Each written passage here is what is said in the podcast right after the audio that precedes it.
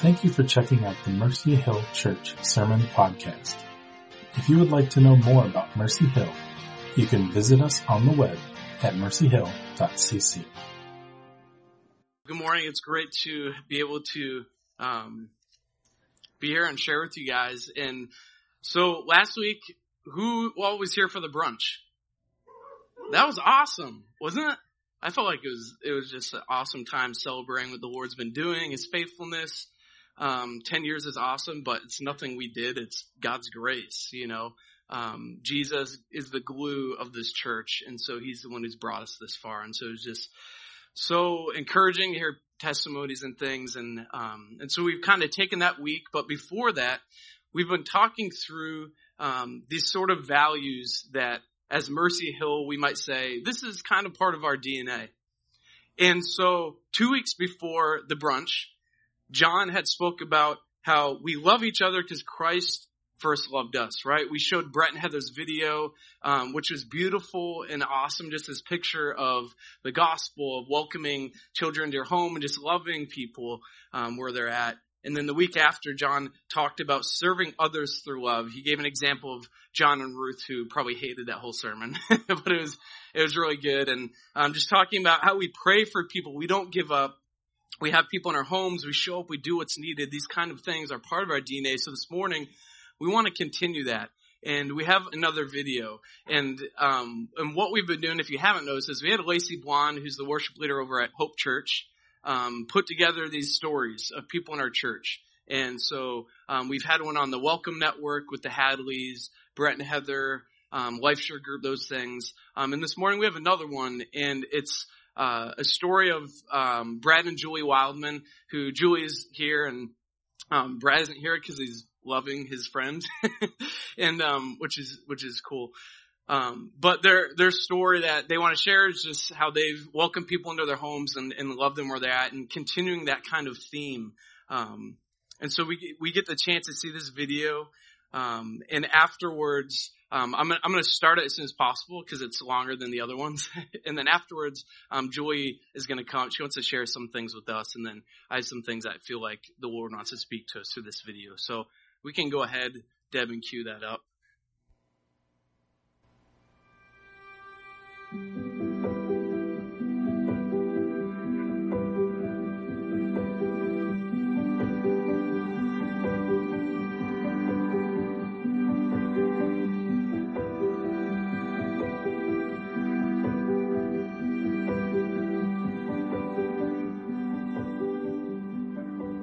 Hi, I'm Brad. This is my wife, Julie. We've been members at Living Word for many years, and the last 2 years we've been members at Mercy Hill Church.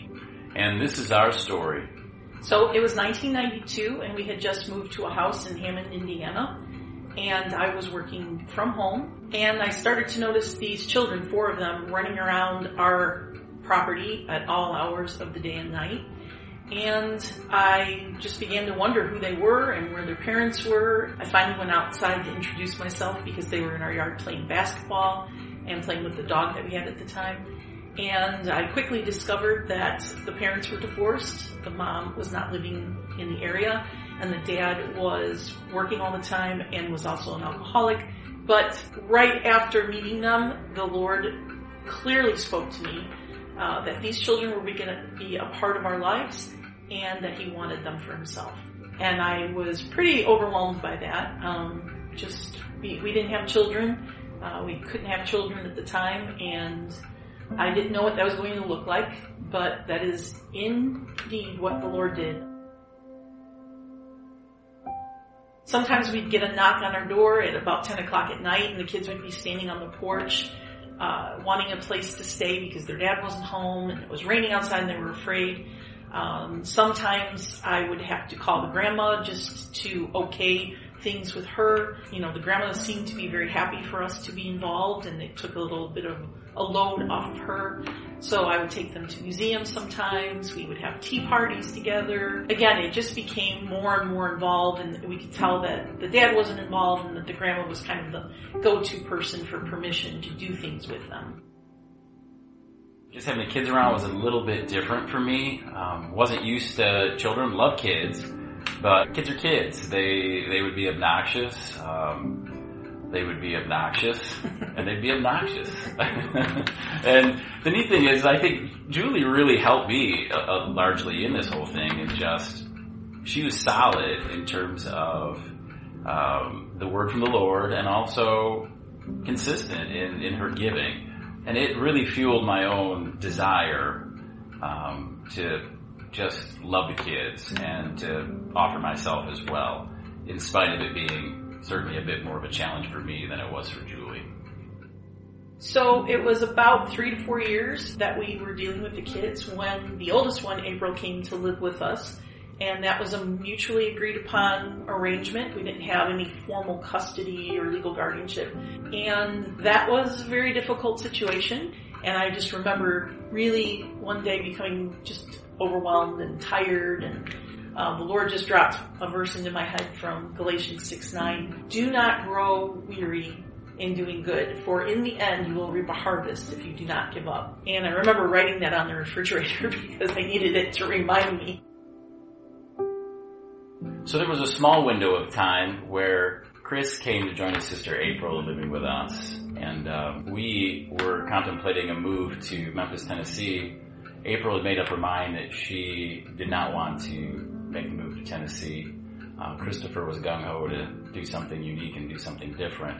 So I had the task of having conversation with Chris's dad, Chris, as well, and to ask if he wouldn't mind us taking Chris with us, and that would require that we had guardianship to take care of health needs, school enrollment, etc. The way that I put it to him was, we want to help you do what you're struggling to do now because of workload, etc., even though we knew there was a lot more behind it than just that.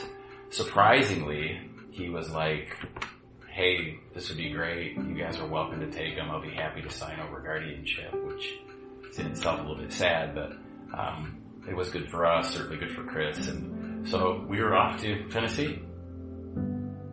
So we moved to Memphis, and we were a part of another Lifelink church down there. So Christopher was part of that as well, and he just blossomed. In the afternoons, he had time to play with other children that were being homeschooled.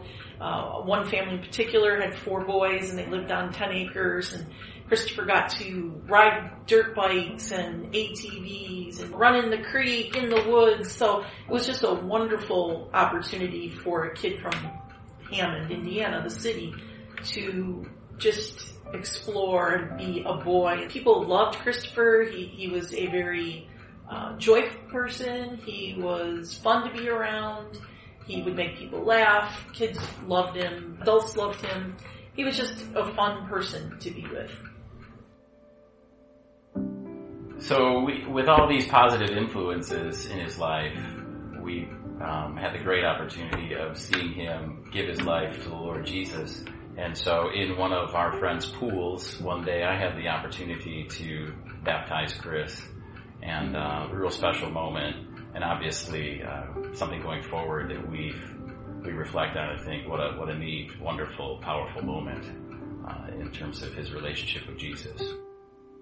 So we lived in Memphis for 2 years, and then we made a decision to move back. And Christopher just became difficult to handle, and he started to get involved in some drinking, and we think some substance abuse. And Brad would give him ultimatums, and eventually Christopher made the decision to leave our home because he didn't want to abide by our rules any longer. Shortly after Christopher leaves, he goes off to live with a family, and then eventually, because of his struggles with that family, ends up at a boarding school in Michigan. Those years go by, and frankly, we're out of touch a little bit in those couple of years. And then, upon graduation time, we get a chance to be a part of that with him in Michigan, and we have a bit of a reconnection, and even almost an apology on his part, and a bit of a repentance where he realizes that we've always loved him and always had his best interest, and he expressed sorrow for letting that kind of get away. So relationships reestablished, but he marries rather swiftly, and all of a sudden is building a family very swiftly, and really just has this pattern of falling in and out of issues, and because of bad decisions, compounded problems, abuse issues, he's in and out of that. Meanwhile, we love him very much. He somehow, I don't even think that I involved in the process, just calls me one day and says that he's in the pipe fitters, and I had the opportunity to talk to my superintendent, my boss at the time, and say, hey, can we have this kid join our company? So he's with us, working with us, and he's a stellar worker, earnest, getting stuff done, knocking it out. So Chris and I are working together, and he's got a large family now and made some poor decisions with finances, so he was always chasing money. So if we would get to these 40-hour situations and he needed to make more money, sometimes he would leave. And every time he would leave from being with me, we would eventually find out that there would be problems and slipping back into substance abuse. This was a reoccurring pattern. And as time went on, up until the very recent future, he had remarried and just really, again, found himself in a boatload of struggles with finances and various other things, even to the point where my boss had to ask him to leave because he just was unreliable. And again, all this just simply stemmed from his abuse issues. So we finally had a real good sit down with him. So I worked together with him on establishing some parameters. I just said, hey, Chris, look, everybody wants to see you succeed. You're going to make mistakes. That's okay. We'll pick you up. You need to have some accountability in terms of dealing with this substance abuse. And it has to be someone besides me. It has to be someone who knows your situation that can help you through it. And he agreed that he would do that. And this was on a Friday afternoon. So shows up for work on Monday to come to work for me. I remember it's still dark and a November morning, and I hugged him and said, welcome back. It's so awesome to have you. Missed you. And he just seemed not himself in terms of feeling awkward. It just seemed like he was uncomfortable. However, he did a great job working that day, got all the stuff done. Then Tuesday comes and has a conversation with me about the day's events and what I want him to do in terms of a task. And then I had some stuff to do in another part of the hospital where I was working, and left him alone. And then had come down sometime later to find that he was not around. And we found out eventually that his car was there, and I actually walked out to see if his car was there in the parking lot. And at the same time, another guy had indicated that, you know, he was actually there and said, hey, you don't want to go over there. So short of it is that Chris had made a decision for some reason under pressure that morning. I'll never know exactly why. I guess you can't figure these things out, but he had decided to take his life at that moment. And so I found him in that particular place.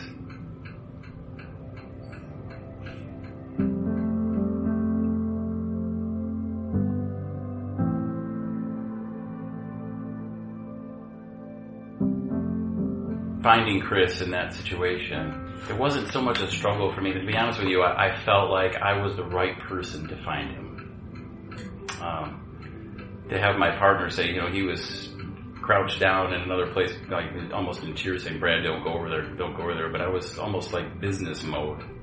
Opened the garage door and checked his, or opened the car door and checked his pulse and went through everything. And to be honest with you, there was something in me being able to, in the moment, to almost just say goodbye. So.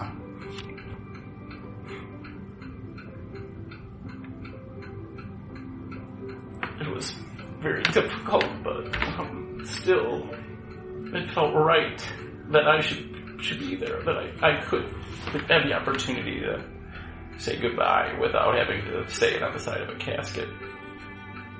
And I think it doesn't haunt me. The images don't haunt me at all. And God's very kind to me and gracious regarding that. I If anything, I still have issues with struggling with the loss, just the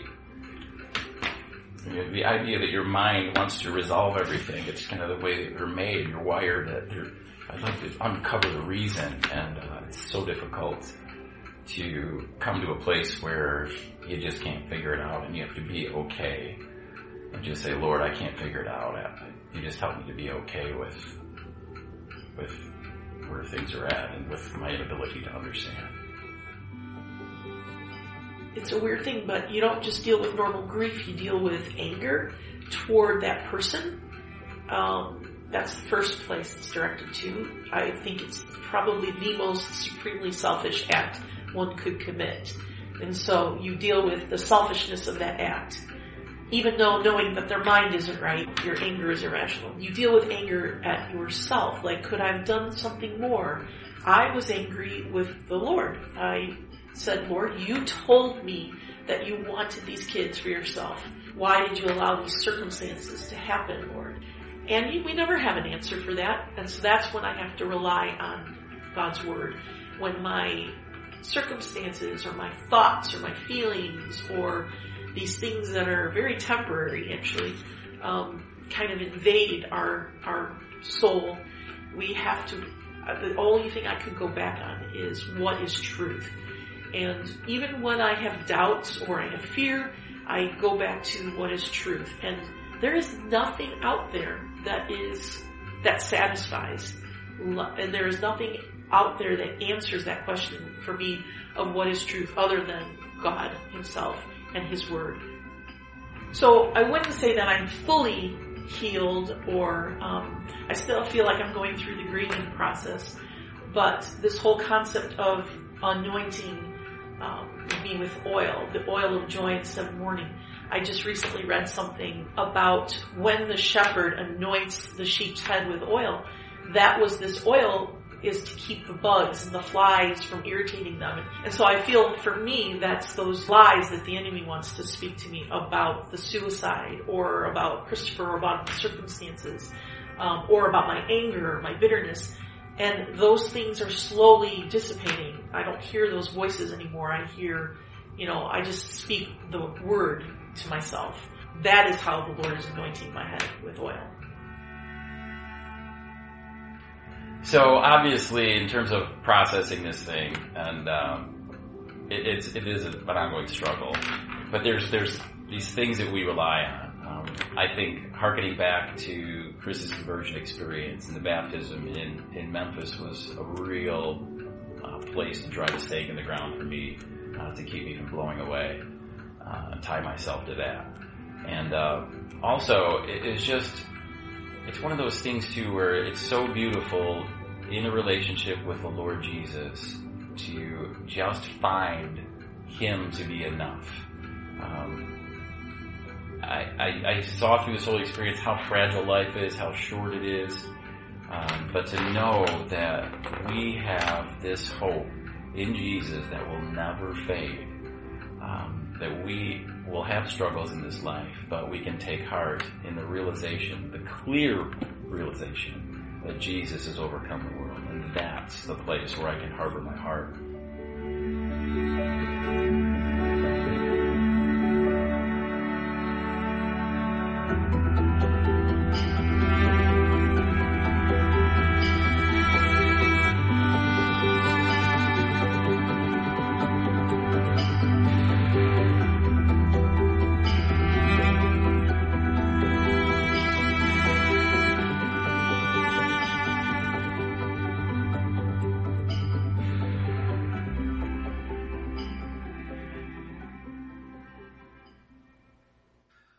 Thank you for telling your story, guys. It's really difficult, but there's beauty in this, I think. So, Julie, if I can invite you to come up and share what you feel like words put on your heart. We love you guys. I'm already. I saw it once already, and I just it's almost a year ago that Chris passed away. Kind of start marking those days in your head, So the main thing that I want you to take away from this is that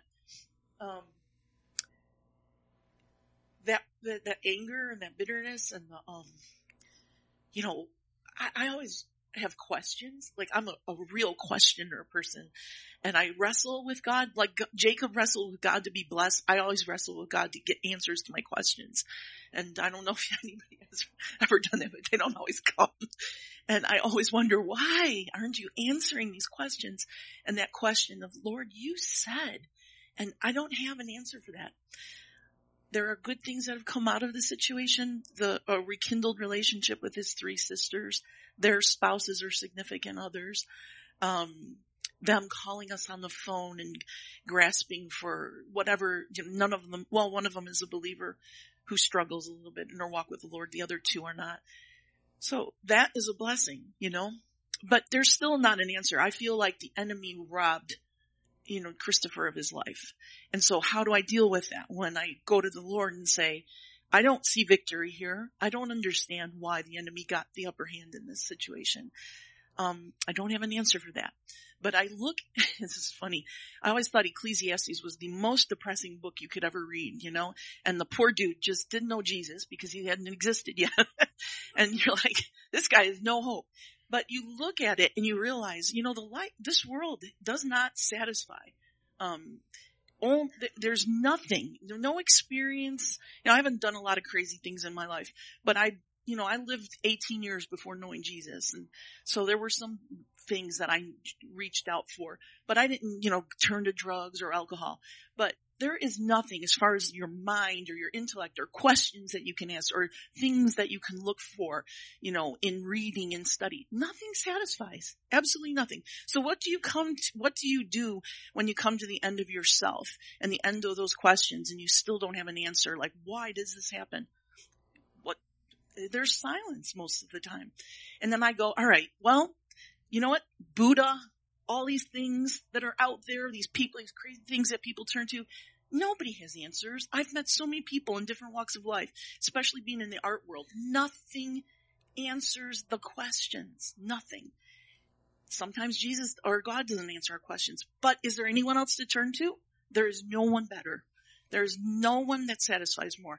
So when this happens and I don't get answers, what happens though? I get peace. Where does that come from? All of a sudden, my questions don't really mean anything. They just kind of fall to the wayside, and the Lord just floods me with his peace. And then I just keep going on until the next question comes, And then sometimes I get answers, and sometimes the Lord directs me to the Word. But I get peace, and that's the only thing I have to turn to, when I don't have the answers. So anyway, I hope that encourages someone. Suicide really, really stinks. Because you not only deal with grief, you deal with anger, and it's so hard. And I hate it. And there's, as a parent, you think, well, what could I have done differently? We weren't his physical parents, but what could I have done differently? How can I wrestle this kid or get him to stop what he's doing? And we all know we can't do that, they have to live their lives. And that's part of my struggle is wanting to, get over here and just, would you just make good decisions, which is what I used to say to him, choose life. The Bible says choose life, but, what happens when they don't? And so we keep going and we ask the Lord to give us peace and we ask him to bless the ones that are still here. And we do not, what's the verse I shared in Galatians? Do not grow weary in doing good, for in the end you will reap a harvest if you don't give up. One more thing I want to share is that God miraculously provided through a lot of people, and he paid to the penny the whole the expenses for the funeral costs, which we were going to take on. One of the people in the families in this church, which is John and Ruth Hamstra, immediately walked over to our house right afterwards and handed us a check. And I just want to say thank you. These two are so faithful. And John was one of the people that helped us make the decision when Christopher had to leave our home because we had to give him back to his dad when he left. He was only 17. He couldn't go on his own. And John helped us make that decision, which was really difficult. And I want to just honor them because they've been with us through a lot of this process. The reason we moved to Highland when we came back from Hammond, or being from Memphis, was because John and Ruth had a wonderful life youth group at the time that we wanted Christopher to be a part of. And it was through that youth group and through David Katinsky, who probably doesn't remember, but he's the one that prayed with Christopher to accept the Lord. So I just want to honor them because it's because of them that we are here. So thank you.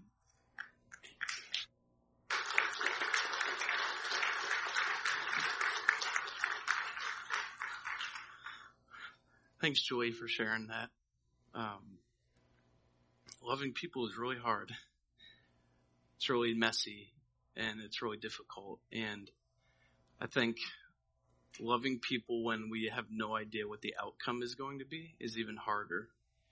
But like Julie was sharing, how we don't grow weary in doing good because in the end we'll reap a harvest. And we don't necessarily see that harvest a lot. We won't see it until the end.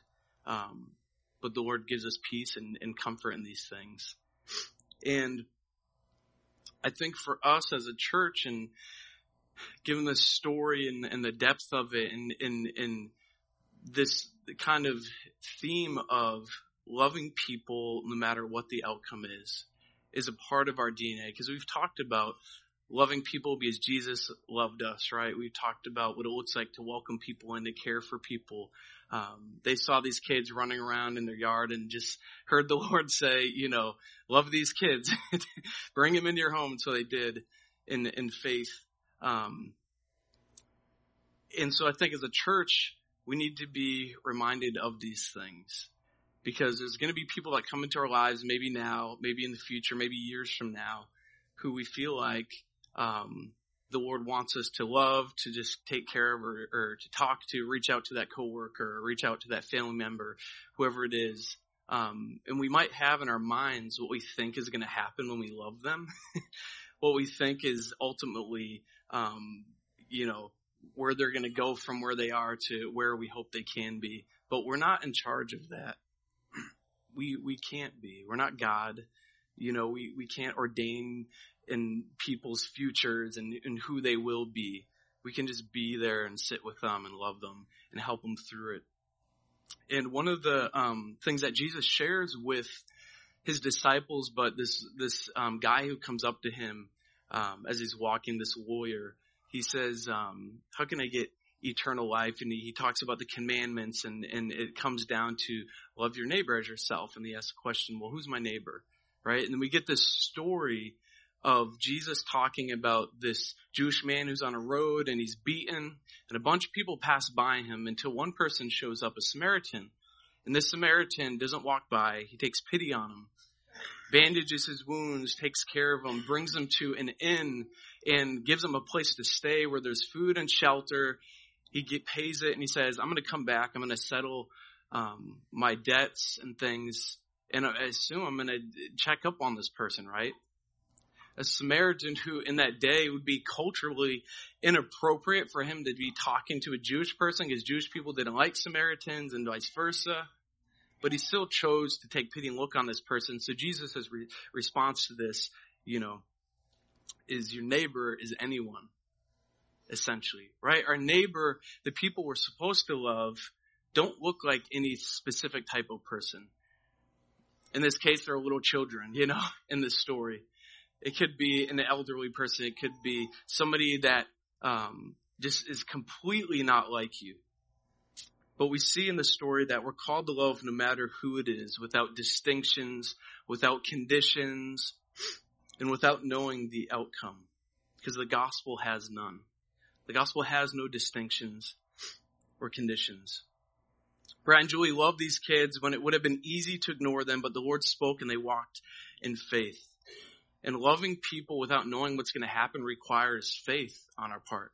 It requires trusting God every step of the way. The love needs to come from the Lord through us.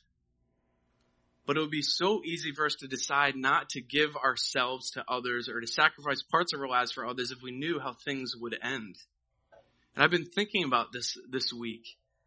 Jesus knew where his life would lead. He knew that as he loved his disciples and as he loved the least of these and as he loved these people he came into contact with every step of the way, he knew where that road was leading. and where his life would ultimately end up. Now we know that he's resurrected, right? But before that happens, he goes through a lot of painful things. He's tortured, he's beaten, he's put to death on a cross, and he experienced all these things. Would we have done the same if we knew what was going to happen to us? The sacrificial love of Jesus, it made a way for all of us to have a relationship with God, the Father, and a way for the Holy Spirit to give us strength to love others. Jesus knew what was going to happen to himself, and he still did it. He still loved us. He knew what the outcome was going to be, and he loved us. The call for us is simply this. In faith, we walk this life. In faith, we trust in God, even in our questions and even when we don't know what's going to happen. We trust in him and we love people and we leave the outcome to God. We leave it to his grace. We leave it to what he knows, and it's pretty much everything. We know not a lot. He knows a lot more than us. But it's hard to give these kind of things up. We want to hold on to them. We need God's help in this. We need to ask the Lord to help us release these things, and the things we can't control in our lives.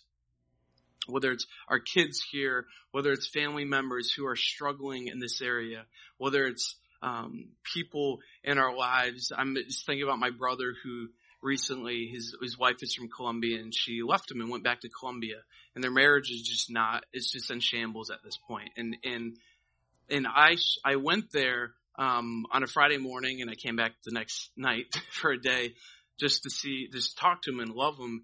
And it's so hard for me not to be like, why are you doing this? And try and control the outcome and try and make her not leave on Monday, which she did.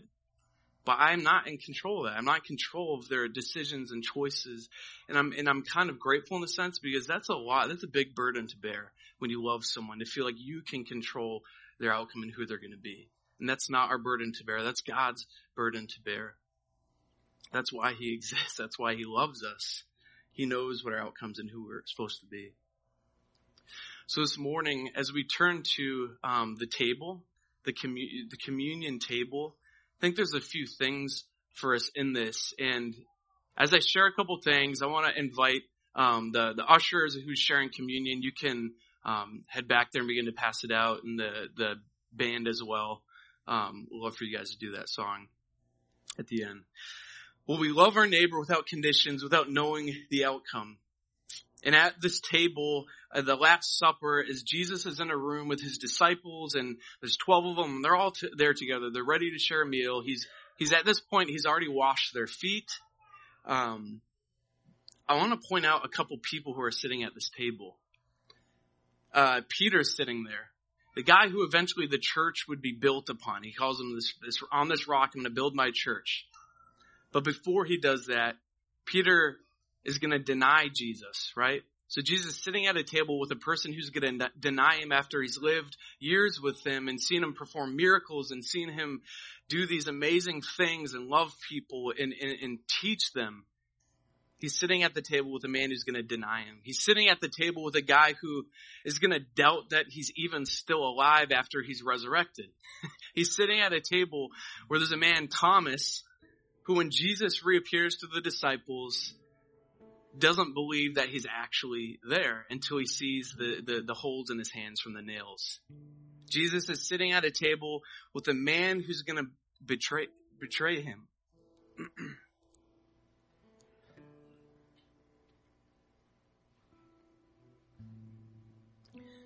He's going to sit at a table with a guy who's going to betray him and have him arrested and ultimately killed and die on a cross. I think Jesus knew these things. He sat at the table, he looked at these guys, and he shares communion with them. He breaks the bread and they take drink from this cup, and he invites them and welcomes them at their table when he knows exactly what they're going to do before they've done it. He knows the outcome of their choices and their decisions, and he sits there and looks at them and shares this meal, this cup and this bread with him, and he loves them. This is incredible to me, that Jesus would sit at this table and look at the very guy who's going to turn him over to be arrested and to have killed. and he shares communion with him. He invites them to the table.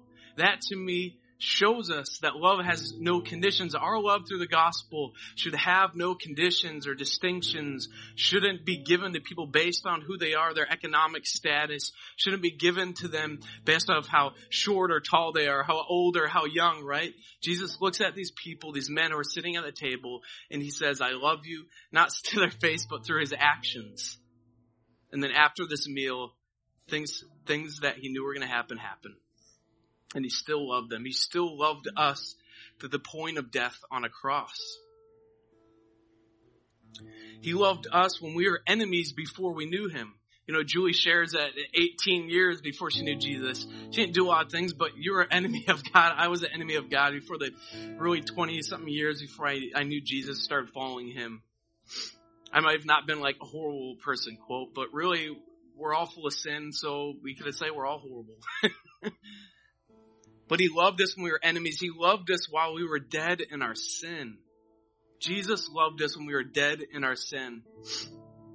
And he loved us knowing how our lives would go and even how many times we turn away from him or disobey his word.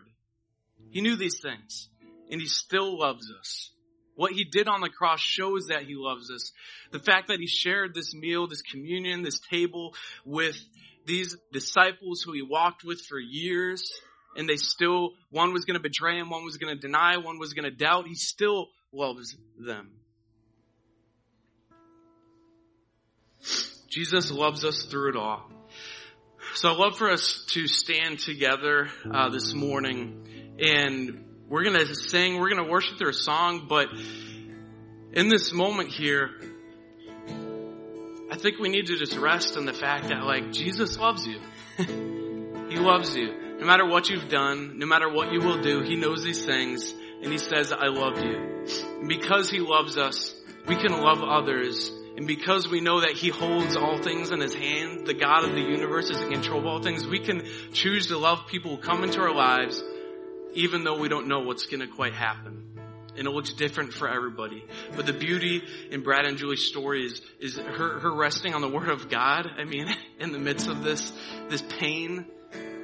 And the Lord speaking to her, don't grow weary in loving others, because in the end you'll reap a harvest. And that can only be done through faith in God himself. That's not something we can do on our own. So we doubt and we go through these things, but in the end, we're loved by Savior, we're loved by Jesus. So together now, let's take the bread, because on the night that he was betrayed, he breaks his bread in front of men who are going to betray him.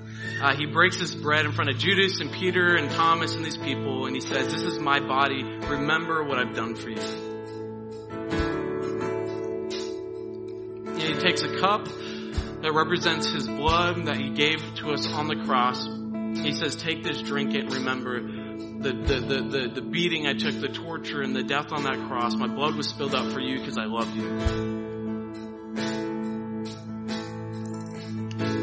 Lord, thank you that we all have a place at your table.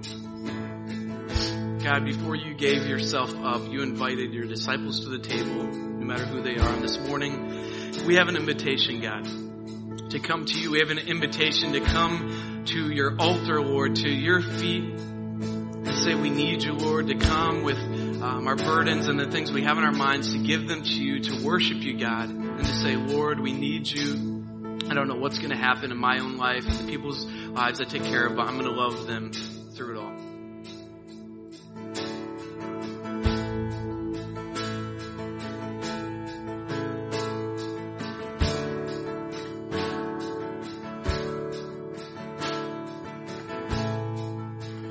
Are you hurting and broken within, and overwhelmed by the weight of your sin?